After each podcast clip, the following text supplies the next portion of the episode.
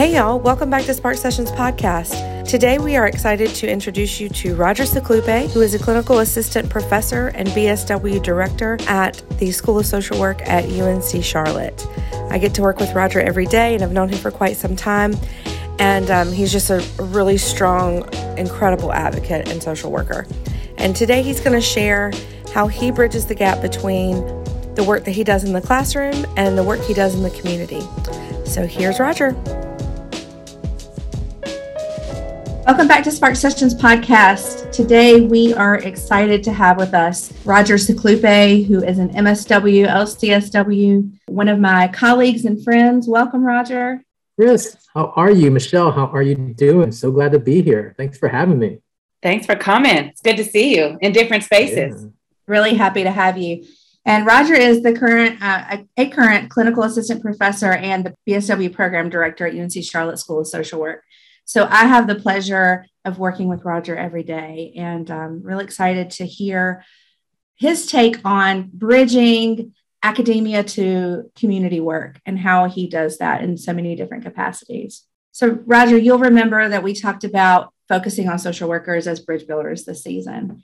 And uh, right. so, our first question for you is How do you see your work in academia associated with your work outside of the classroom? So, what are you doing in the community, and how do you associate those two things? Right, that's a great question. So first and foremost, I, am a social worker at heart, and that's um, that's been my path. And I just fell into academia. Was I never thought I would be in academia. I never thought I would be a professor, let alone the BSW program director. But here I am.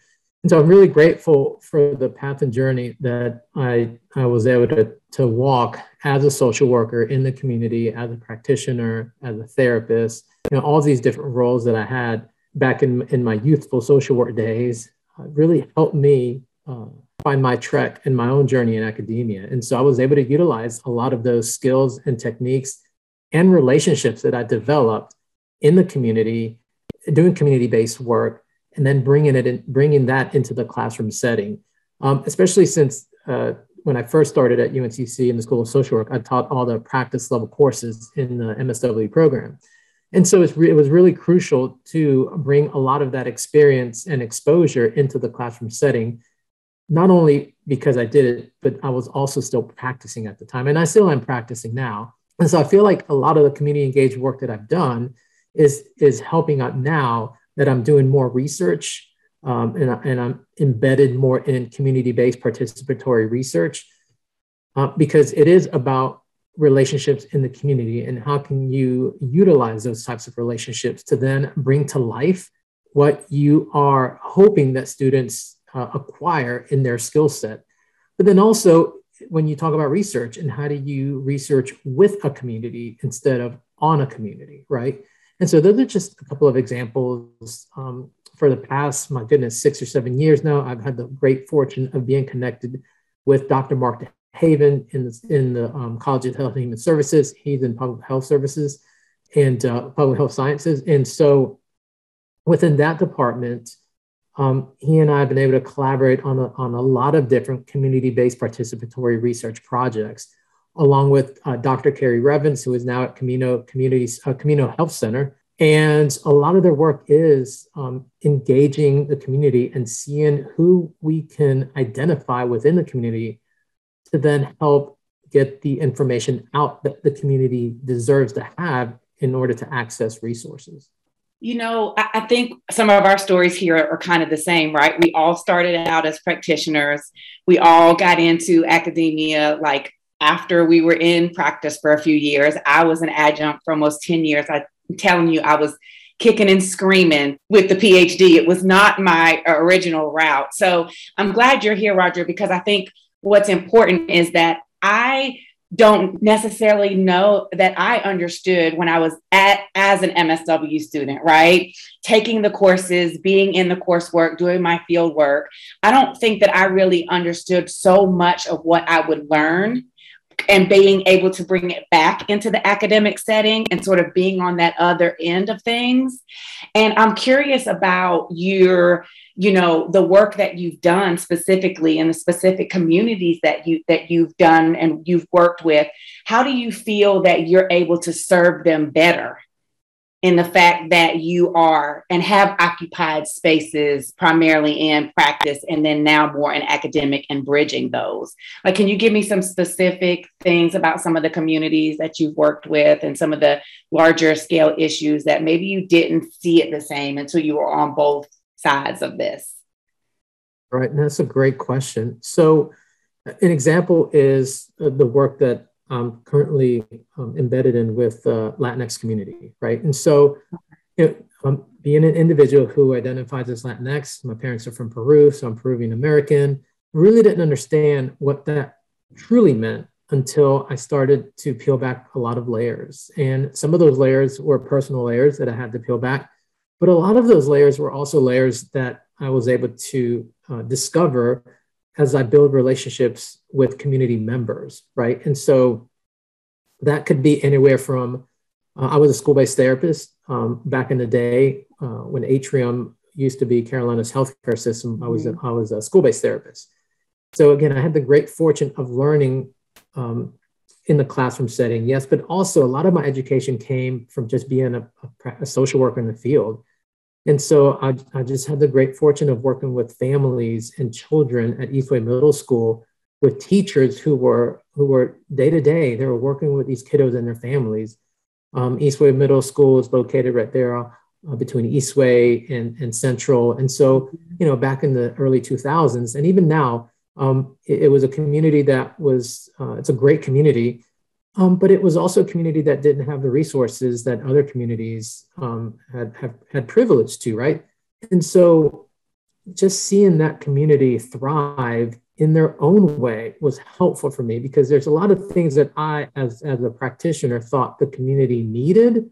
But really, when I got to know the community and was able to understand their needs from their point of view and perspective, I realized that the things that I thought they needed really weren't the things that they needed at all. Mm-hmm. And it was as simple as just building relationship, developing rapport, and asking questions and being curious because I, I, was getting it all wrong. You know, here I am coming in with my, um, I'm a newly minted, you know, MSW uh, graduate, and I'm, I'm going to save everybody. And I thought I knew what people needed, and really, I didn't know what anybody needed because I wasn't asking them. And so that I feel like that's really important to understand. And as, as I started navigating my way through, um, you know, that particular point of my career, I started understanding a little bit better and deeper what the needs of the community are if I just ask questions mm-hmm. instead of guessing and thinking that that's what a community needs. I'm not sure if that answered your question. I just kind of wanted to, to bring that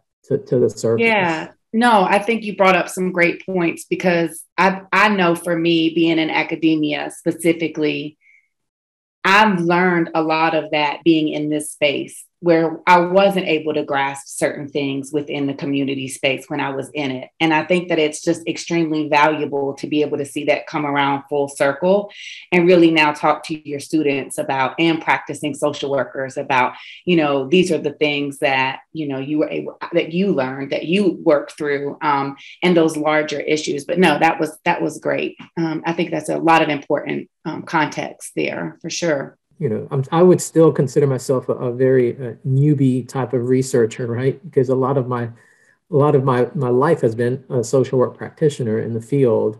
I'm working with direct practice and then academia, so being able to teach. And now I'm I'm exposing myself a little bit more in, into research. I'm not as scared about research as I used to be, um, but it's helpful in those realms because I'm utilizing all those skills that we know as social workers, these basic skills about curiosity and asking questions and uh, engagement. Um, it's really coming into play now that I've, I've become more of, of a research focused type of individual. Roger, I love that you talked about this, you know, the coin, kind of the coined phrase of nothing about us without us, and mm-hmm. how that shows up in social work in so many ways, meaning you know, we're not called to set goals for individuals and we're not called to fix the problems of communities without engaging individuals and communities to know how they what their goals are. You know let them they're the ones that set their own goals. And solving problems for communities it's about solving problems with communities right? Mm-hmm. and understanding and respecting the fact that individuals communities organizations families that we're all we're all experts of our own experience that it's not on us as social workers in whatever capacity we work to imagine that that we have all the answers. I think that's a super important point that you made. Yeah, and, and again, it's it's a learning process still for me. I, I, don't I don't have all the answers, and I never will. Um, and so I, I I rely on key figures like community members, like individuals who are living this day to day. You know, they have that's where you, I'm going to find my answers, right? That's where I'm going to be able to learn and develop and sharpen my skills better every day. Actually, said in class recently, we were talking about macro practice with communities at the BSW level and how I wish I knew and understood then when I really started, um, even before I got my MSW degree, when I was doing social work adjacent work. I wish I understood that better, um, that it wasn't it, that nothing about us without us ideology. Um, and just because some sometimes going in, setting goals, making change within the community without con- without including individuals in that can, it can be incredibly harmful, and without the intention of harm, but the impact of harm that comes along with it. And you know, I wasn't even thinking about this when we were going to talk to you, Roger, but it just made something else come up for me that I think, again, with us all being in this space and being able that we've shared both spaces, it made me think about if we are trying to help students really connect these larger level macro concepts, right, with the community work. Um, it's it's everything of what both you and Chris have just said. Like we've had to really shift our narratives around how do we do that work because it's not about us, like you said, going in there and doing it for them. It's not about us fixing.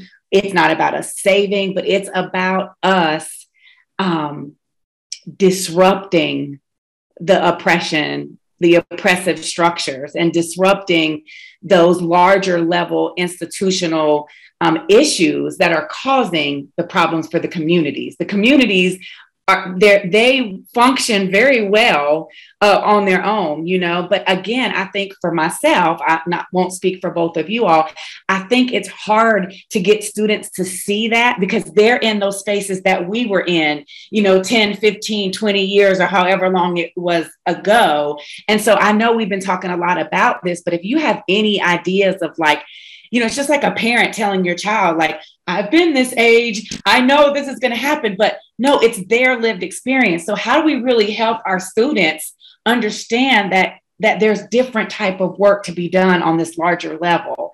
And I teach social justice justice courses and I still ask myself these questions, like how do we connect that for them? I think a lot of that really just is about starting from level 1, right? From like the base and in a way, it is about deconstructing some some of these uh, thoughts and processes that we've uh, that that we ourselves went through when we were in you know whether it was in academia or just even in our professional world, right? And so, you know, I always tell students, um, even BSW. So I've, I've, gosh, I've, I've learned so much as the BSW program director over these past few years. I, I had the um, I was, you know, fortunate enough to have leadership that had confidence in me and and uh, and asked me to to take that role. And it, I just, it, you know, that's when the pandemic started, like in 2020. It was March of 2020 when I said yes, and then you know everything happened, and so I was. Uh, I was unsure. How am I going to navigate this space now with all these unknowns that the pandemic is is bringing, you know, throwing at us left and right? Um, and I had good support. You know, uh, colleagues uh, like Chris and Amy Peters, and you know, a, a, lot of support around me um, because nobody wanted to see me not succeed, right? And so that was a learning process. I mean, what I learned through that is just being really intentional with our BSW program and our BSW students and having them understand that even, even as BSW students, they are in a position of power, I mean, they are at a university learning, just like our MSW students. And honestly, just like us right now, right here, we are in positions of power. And we need to understand that and recognize that if we're going to make some waves, if we're going to help shift the narrative, then we need to utilize and leverage our positions of power in spaces where other individuals don't have access to those spaces, right? And so when we think about communities, and you know, a lot of folks, a lot of people in communities, especially you know, are at risk or disenfranchised communities, communities that are oppressed, they're not in positions of power to help navigate, you know, that narrative differently. So, but we are, and so being able to recognize it, understand it, recognize it, being aware, and then being proactive, like, how am I going to utilize my position where I am right now to benefit community, to benefit individuals in that community? Right. So I feel like that's really important when we talk about community based practice or community based participatory type of research. That's what it is. We're utilizing our position and we're, we're going to be intentional about creating positive change. I love that. And speaking of kind of positive change, I, you know, we talk a lot with our students about how social work is is difficult. It's it's heart, H E A R T work and hard work. Mm-hmm. Um, and that really, when we show up for others, we're showing up to help hold space for them in what could possibly be one of the most difficult times, days, points in their journey in this life. And our responsibility there is to hold that space and have a warm, empathetic place for people to come to where they feel safe um, and they feel respected and they feel worthy. And doing that work is it's exhausting and it's hard. Um, it's a huge honor. It's an absolute honor, but it, it does take a lot out of you. So I'm wondering, like, what keeps you connected um, and grounded? What keeps you hopeful in doing this work? because you're doing, you know, right now so much. You do have still your micro work that you're doing, right? And micro and meso, but you also have these big picture macro projects you're focusing on, including things in academia. So, what keeps you connected, grounded, and hopeful? Man, wow, that's a, that's a great question. You know, I think for me, it's just um, an appreciation for life and and what I have, and not taking for granted the space that I'm in. Right. So, you know, Chris, you're aware, and, and I know some folks who are close to me are aware that I, I, for the past, gosh, I think it's eight or nine years now, I've been, I've had the honor and privilege of being trusted by parents uh, uh, who go to Kindermourn. So Kindermourn is a beautiful organization in Charlotte. Uh, Kindermourn um, provides support for parents who have experienced the most horrific event in the, the, the most horrific thing in their life is losing a child. And so for, for eight or nine years, every Tuesday and Wednesday evening, I facilitate parent grief groups.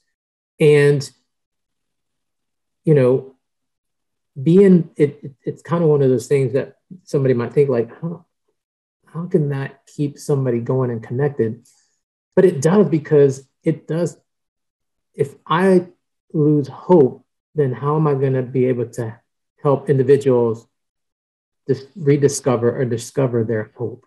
right? And so going there and, and being connected to Kindermourn has kept me connected and hopeful um, because everybody deserves an opportunity to not only have hope, but also rediscover that hope. And you know, none of those parents asked for this to happen to them, but it did happen to them. And for me, it's such an honor and privilege to be trusted in that space, in in in that vulnerable space of pain and agony that we can together just either sit in that space and not have to say anything, or we can hurt in that space and still not have to say anything. But that slowly, that we're not measuring success by, you know, you're feeling happy tomorrow and you're feeling extra happy the next day. It's, you know what, today I was able to, I was able to get out of bed. And you know what? That's wow, that's amazing, right? That's what keeps me going, Chris, honestly. And then just being able to um, to show up in, at UNCC and have a, have a, an amazing job and work for an amazing program. We have incredible students. We have we have wonderful students who they're going to be our future. Like I look at all the students in our school of social work and say, like, I'm not going to be doing this forever. So I need to make sure that y'all know how to do this because I might need y'all, right? I might need somebody in this room. I might need an advocate. I might need a social worker. I might need a, you know, some, so one of y'all might teach one of my kids. I don't know. I need y'all to know what you're doing, right? So that's why it's important. And um, and yeah, that's what keeps me connected and hopeful. That's awesome. I love that. Mm-hmm. I love that idea of I'm I might need you, so I need you to know what you're doing, right? I'm I'm pretty sure I've said something very similar in classes before, and I'm sure Michelle has too. Yeah, and I think you also bring up. Um, thank you for lifting up like what you did with you know the what you do on the side. Let's say the side, but you know, as we as social workers, let's like let's tell our students like you're going to do multiple things at the same time. That's just part of our social workers' DNA, you know, but staying connected to the community. And you started this session talking about that and how important that is. And I know that you all have a lot of the same students there that we also have at the JMSW program. And there's nothing wrong with doing private practice work. There's nothing wrong with, with that. But I just need people and students to understand the impact of the community and working within the community and how important that is. And as y'all are telling your students that they might be taking care of me or taking care of you, I've also had the conversation with them like, the fact that you all have been getting this degree like during a pandemic that none of us in our generations have experienced, I expect you to go out there and light this world up, you know, and do things differently. All the things that we have not been able to do. You know, there's nothing that you can't do. And so I'm with you on that, Roger. Like, I'm just like, you know, we need you. And I'm glad that you're here. And I love being in that space also. But again, it's that community. It's really that sense of community. And I, I don't know how much, you know, people understand that sometimes i feel like. So i love that you you connected all of that and and still do work that is meaningful for you and the families that you work with. Thank you for your service in, in doing that for sure. It's an honor. It's such an honor to be a social worker. It really is. That is hard. a true statement. Absolutely hard but an honor. Hard but an honor. So roger as we're closing out um, i wanted you to have some time to shout out your podcast and what you're doing with your podcast, um, the Common Good Hour podcast. So tell us about hour. that. Yeah. So um, thanks for that. So we'll, we'll have to have y'all on too. So my very good friend, uh, Dr. Drew Reynolds and I, um, years ago, had this conceptualization of a podcast, and the, the, the phase one was called the Helping Hands of Our Community podcast, and we did that for about a season or season and a half and then we um, shifted it and, and it became the Common Good Hour. And so um, we were focusing in on uh, nonprofit and social sector work, and we did two seasons of that, I believe. And then we took we took a little bit of a break. Um, uh, uh, Drew had some things going on. He's he lives in Atlanta, Georgia, and I had some things going on up here as well. So we just took a, a sabbatical and just recently um, we were chatting and we were like hey we're going to resurface the common good hour. And we're going to it's going to be like a i don't want to tell y'all the new name. It's, it's the same name but a little bit different because we came up of, of, like a cool little idea. But yeah we're gonna we're gonna still focus on um, social work uh, helping professionals and the common good that we're all that we're doing as people um, because there are good people out there you know, and they're doing they're doing wonderful work. We want to know about it, and we want other people to know about it because you know you don't have to be a rocket scientist or a physicist or a or to, to do good work. You know, anybody can do good work, and good work doesn't have to be defined by something astronomical. Good work could could be something really simple and small and basic. So that's what we're hoping to do. Um, we're going to continue our 80s and 90s spin on it. So we we uh, usually used to, we used to play uh, 80s and 90s trivia, um, but we're going to keep that that format as well. So we we love we'd love to have y'all on because I, I'm I'm sensing an 80s 90s vibe from y'all. You so absolutely got one. Chris and I can can get down with the best of them. So all right. I love so, it. Yeah, yeah. So how can people that. find you? How can people find your podcast? Excellent. Yeah. So you can go to uh, if you Google Common Good Data um, it's it's uh, so Drew has a consulting firm as well, and the podcast lives in his um, uh, realm. But if, if you Google uh, Common Good Hour, it'll come up. Uh, it, if you if you Google Common Good Data, um, that'll come up as well, and, uh, and you can find us. There's we have all the episodes archived. We even have episodes from the Helping Hands of our community archived as well. So lot of good stuff. We, we talked to a lot of good folks, and not just from the Charlotte region. We've talked to folks from all over the U.S. So, uh, which is also pretty cool and interesting. Roger, thank you so much for sharing a little bit more about your podcast with us. And yes, if you're listening to us, then go listen to Roger and Drew as well. Roger, it's been so fun. You're just someone that I admire so much and have known for a long time and now have the privilege of, of calling you my colleague. So thank you so much for sharing some time with Michelle and I today and for um, just bringing your your brilliance and your experience to Spark Sessions. Yeah, I appreciate the the platform that y'all are utilizing to get this, you know, things like this out. So thank you guys. I appreciate y'all. Are you a social worker that would like to be featured on season two of Spark Sessions podcast? or know any social workers who are out there turning advocacy into action, please let us know. Or just keep in touch. Follow us on Facebook and Instagram at Spark Sessions Podcast or Twitter at Spark Sessions Pod.